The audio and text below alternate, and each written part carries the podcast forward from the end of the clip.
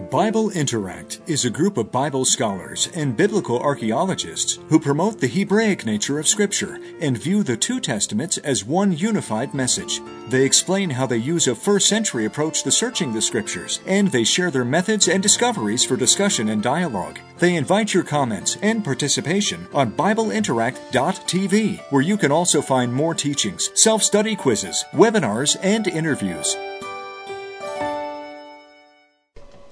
Shalom. I am Dr. Ann Davis with Bible Interact. We are a group of Bible scholars and biblical archaeologists. We teach in different places. We live around the world, actually, but we know each other. And we made a decision a number of years ago to record our teachings that we were, were teaching in, in universities and colleges and and um, and then make them available to our students. But we found that other people were interested also, and we also found that once we got them recorded, we didn't have to teach them again. So this led to Bible Interact, which is a, a consortium of, of, of people who are in the field of biblical studies, and we we record and film our, our teachings, and that allows us time to do more and more research. You know, we, we're just exploding in our ability to research because once we have recorded the work that we've done, we move on to the, to the next project. What I'd like to talk about today is how we seek the truth in God's Word. So I'm not going to be bringing to you any new great revelation about what it means in God's Word. I, my heart really today wants to encourage you to be able to uncover the depth of Scripture yourself the way we do it, and there's no reason why you can't. I have found that there are tr- three basic traditions of Bible study, and I don't dispute them. I mean, they're fine, but I perceive them as only baby steps. And I want you to listen to them because I want you to see if you're fitting into any of these. The first is what I have found to be traditional church Bible study, which typically takes the work of someone else, like I'll just give an example, Beth Moore. And I find that these studies tend to be circular reasoning. That is, they they promote a certain theology and and then all the work reinforces the theology. So you start with a theology and it's circular reasoning which returns to the theology. Now that's not true of all of them, but but I think that's happening a lot. The other thing in church Bible study that that really makes me shudder a little bit, I and no, actually shudder a lot, is when they say, "What does it mean to you?" And that's not Bible study. That's, you know, what I call jumping to conclusions like a frog, you know, frog jumps, leaps, jumps to conclusions. What does it mean to you? Well, it means something to me. It mean may mean something else to somebody else. You know, in a sense, there's some validity to that because the Word of God is so deep that that different people can perceive different things, and that's okay, but I don't think that's the way it's used. I think the way it's used is, you know, that you, you study the theology of, of whatever the workbook is, and then, you know, what does it mean to you? And very often, if it doesn't mean something that fits with the theology, it's, it's not correct.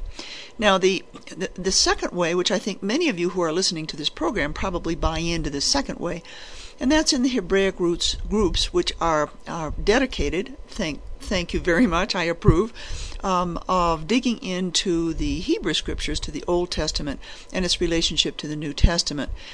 But I find, and this is just my experience, now I may be wrong, it's just my experience, that much of the same thing is happening with a different color. In other words, um, you know, there's a, um, a, a Parsha reading for a certain week. And and there are two ways of looking at it traditionally, typically. One is to see what the sages have said, or what what scholars are saying today. It's you know it's what other people looking at what other people have you know the depth of their understanding looking really at other people and and and i find that you know it's just going to other what other people are, are saying uh, and you may like some of it and not like some of it and um, what you like is, is, you know, sort of reinforcing your own thinking. The other thing is I find in, in these Hebraic Roots fellowships uh, very often the question, what does it mean to you?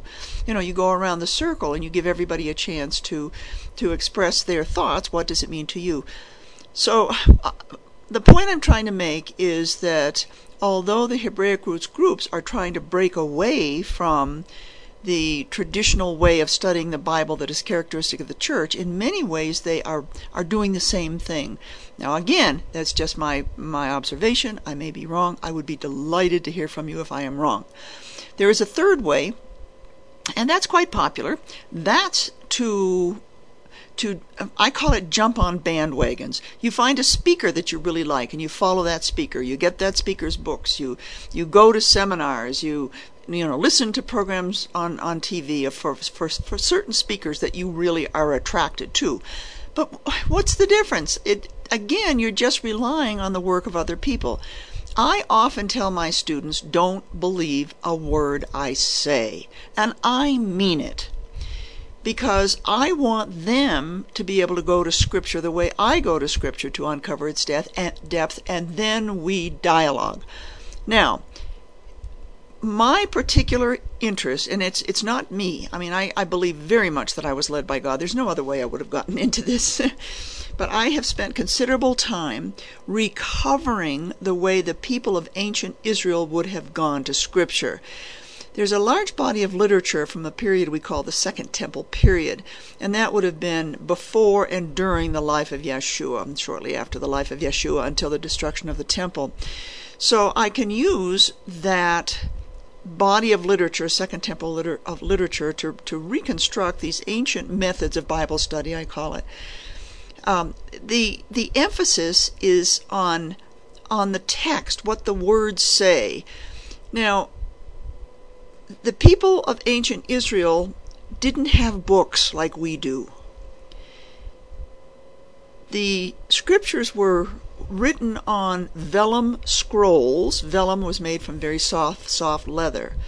And it was extremely expensive. People couldn't afford to have that in their homes. They may, may have had two or three scroll, scrolls in the synagogue. Certainly, they would have had a scroll of the Torah, and maybe a scroll of one or two or three of the prophets.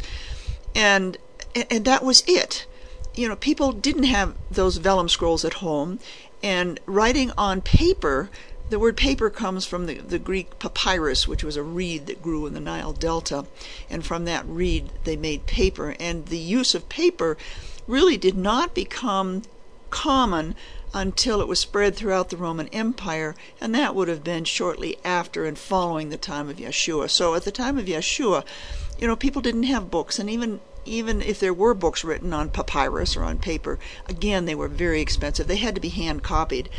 And the hand copying didn't end until the invention of the printing press in, what was it, about the 15th century, I think. Um, long after Yeshua, a very long time after Yeshua. So people didn't have books. And yet, they learned by memorizing, they memorized by listening. I had an experience once. It was a um, an exchange of, of teachers. Um, this was uh, a number of years ago, and, and I was I was teaching in, in high school in a high school, and um, we exchanged so that some of us who were teachers went to Mexico, and and teachers from Mexico came up to, to where I was living, which was right on the on the border between the United States and Mexico, and I, it, it it was amazing. I'll never forget it there there was in, in the classroom of course there were no books. There were no books anywhere. There was no paper. There were no pencils. There was a blackboard and the teacher could write on the blackboard in ancient Israel, they wouldn't have had a blackboard. Most of the the learning in in this Mexi- Mexican community where I was was by listening. The teacher would talk, they would listen. They couldn't write notes because they didn't have paper and pencil. They simply listened and they absorbed by listening. We have a hard time comprehending that because that's not the way we learn today. Um, you know, we were learning from reading. now we're learning from what's on the television, visual. But we we don't learn by listening, by hearing. But that's the way they learn. They learn by listening, by hearing. Now, I suggest that they they learn from the time they were small children in the home from the father. Um, there have been articles that have been written that suggest that there were like um, public gatherings where scripture would be read. We see this in in Book of Ezra. The scripture was read, and then they broke into small groups, and the, the scribes, the learned people, worked in the groups to explain the meaning of of the scripture. But you know that that's one place in Scripture at the time of Ezra, which was right after the return from from exile from Babylon. I you know, I just I have come to the conclusion that they learned from the time they were small children, and and they learn very quickly from memorization. So, the principle I want to make here is that in the ancient world, they had memorized scripture and they heard anything strange or startling. They heard it in the text, heard it in the words of teachers and prophets. They heard anything that was strange or startling. Now, what do I mean by strange or startling? Repetition. They would hear repetition. Contrast. Contrast you recognize with the, the, little word but. You know, on the one hand this, but on the other hand that. It's, it's contrast. Contrast is all over Scripture. It typically tends to contrast the way of God with the way of the world. Um, there would be word play. Two words sound alike, but they mean different things. Uh, one word has two meanings, or two words have the same meaning. If they have two words have the same meaning as a synonym, if one word has two very different meanings, it's a homonym. And Hebrew is filled with these uh, words that have two very different meanings. You know, how how do you do this? You you have to you do it in English. You don't have to know Hebrew. You do it in English. But here comes the, the contrast. But you have to have good reference material where you you can look up things. Let let yourself be curious. That's that's what I tell my students all the time. Simply be curious. If there's something that sounds a little strange, look up the word. Um, if it's a key word, it's very key to the meaning of the passage. Look it up. Just look it up. You can do it. You can use a um, a concordance. Look it up, and and, and so they they heard anything unusual, and anything unusual, and this was suggested by the sages, and I have come to the same conclusion based on my own work. I mean, I, I agree with them that anything strange or puzzling most often leads you into some kind of depth of understanding in Scripture. Now, it's not um, it, it's in the scripture itself. All right, I'm, I'm going to give you an example. We're going to work on this together. Um, the best way to practice is with Hebrew poetry. Approximately 40%, that's 40, 40% of the Hebrew scriptures is written in poetic form. Poetry does not, in, in the Hebrew, does not rhyme. Poetry is composed with rhythm. And furthermore, in addition to the rhythm that leads to an incredible sense of emotion, there are also parallel lines. And in the parallel lines, you hear relationships between the parallel lines. You hear something different between the parallel lines. You hear something startling in one word or another word in the parallel lines. And and this will lead you into into deeper meaning. And we're going to practice it in psalm 1 i mean let's just go to psalm 1 the whole book of psalms is written in hebrew poetic form. The every psalm every single psalm is in hebrew poetic form. So i'm taking you to psalm 1 and the first thing you do is you close your eyes and you listen to me read the rhythm. And the rhythm is going to capture an, an emotional response how blessed is the man who does not walk in the counsel of the wicked, nor stand in the path of sinners, nor sit in the seat of scoffers. So it's done with rhythm. What is startling? I'll tell you right now what's startling. I'm going to, in the beginning, I'll tell you what's startling. In just a minute, I'm going to start to do it. And I'm going to say, okay, do you hear this? Do you hear that? What is startling is it starts out, how blessed and immediately it goes into the negative. That is startling. Because we expect to say, oh, what's the blessing? How are we blessed? But listen again. How blessed is the man who does not walk in the counsel of the wicked, nor stand in the path of sinners, nor sit in the seat of scoffers.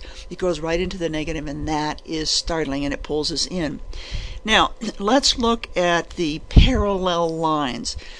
These lines are parallel because there are words that are synonyms or they're um, antonyms, meaning opposites, or there's some kind of relationship between words.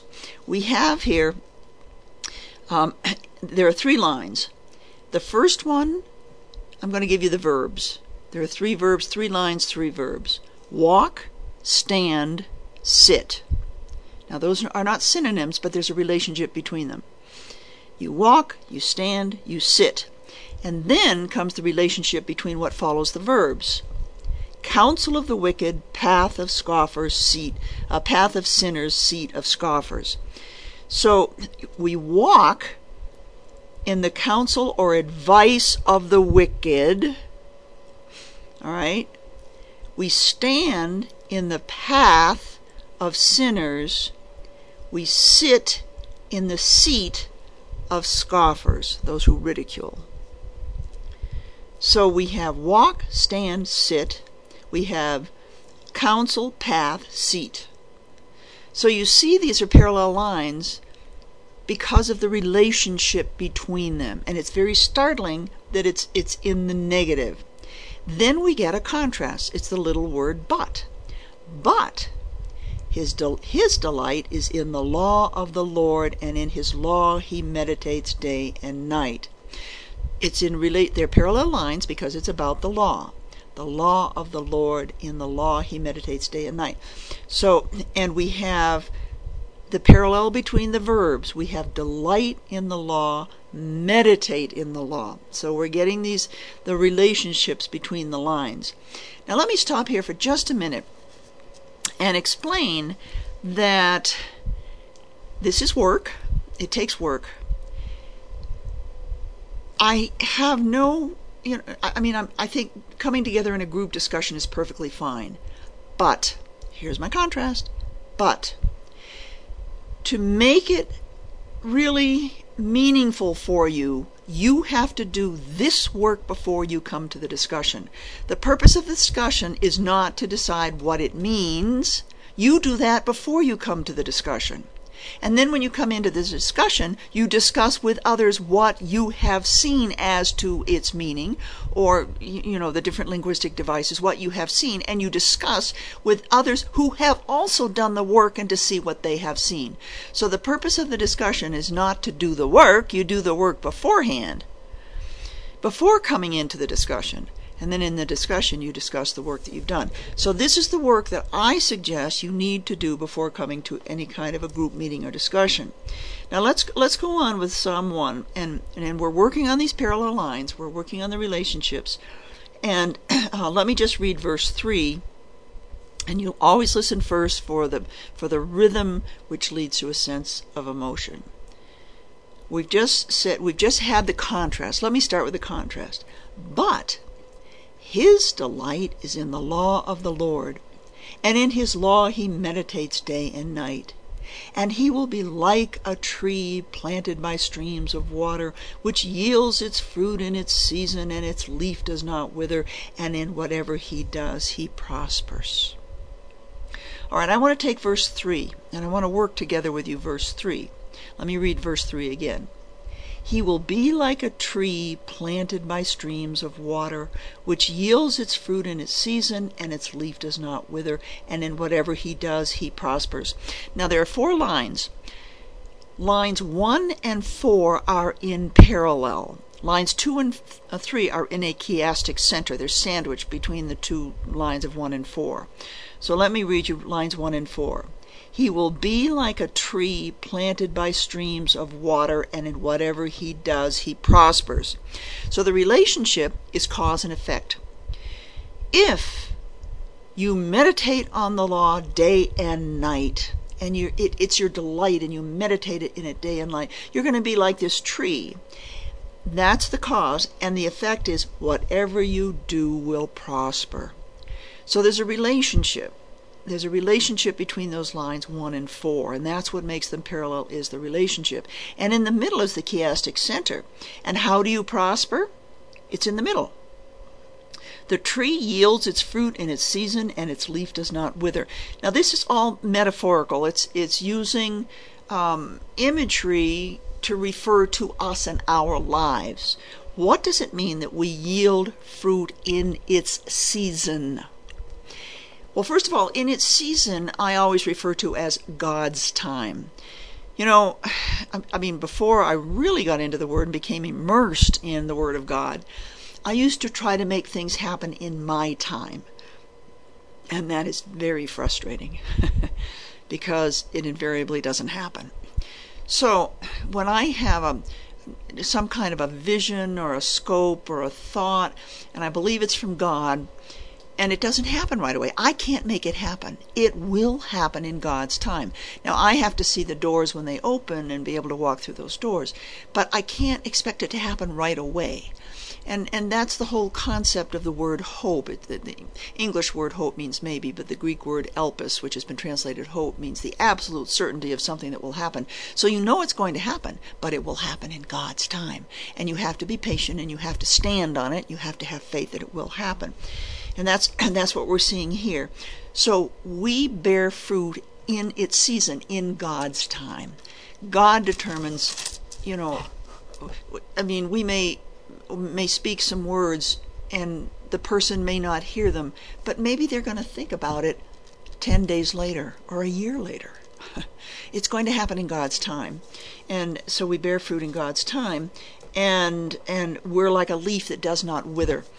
That doesn't mean we're not going to die, but you know, I mean, I'm I'm moving on in age here, and the more I move on in age, the more I seem to have energy coming from inside. Now, my physical body may be, you know, doing its thing, but inside, you know, I have more excitement, more energy inside than I've ever had in my youth before I really delighted in the law of the Lord and meditated on it day and night.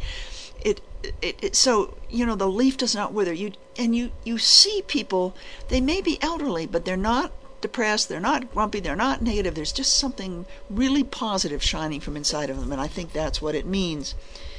So uh, and then we get um, we've had a contrast. We have you know blessed is the man who does not walk in the counsel of the wicked nor stand in the path of sinners nor sit in the seat of scoffers. But his delight is in um, is in the law of the Lord, and he and in his law he meditates day and night. And he's going to be like this wonderful tree, and whatever he does is going to prosper.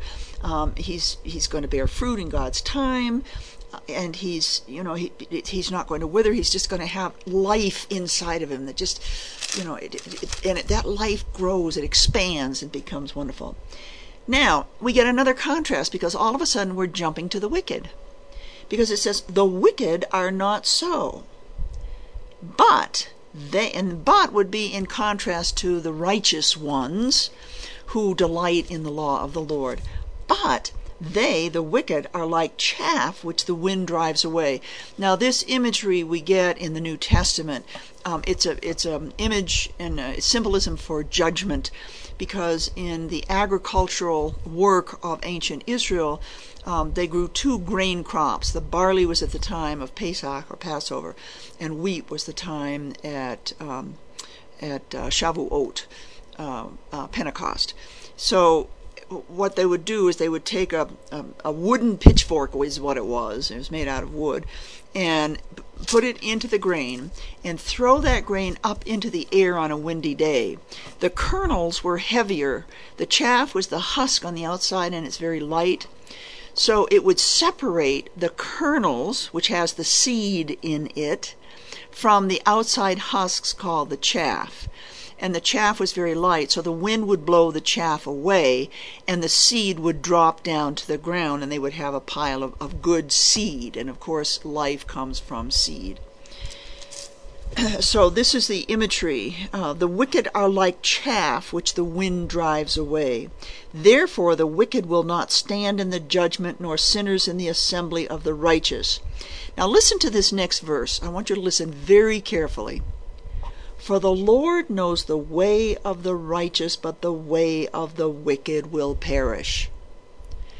Our Christian theology has taught us a whole lot about you know, black and white. Either you're saved or you're not saved, and those who aren't saved are going to perish. That's not what it says. Let me read it again. The way, the way, oh, the way, the way Uh, the Lord knows the way of the righteous, but the way of the wicked will perish. It's not the wicked who will perish, it's the way of the wicked that will perish. So all unrighteousness is going to be done away with, and what will be left is only the way of the righteous. So with that, I encourage you to do your own Bible study.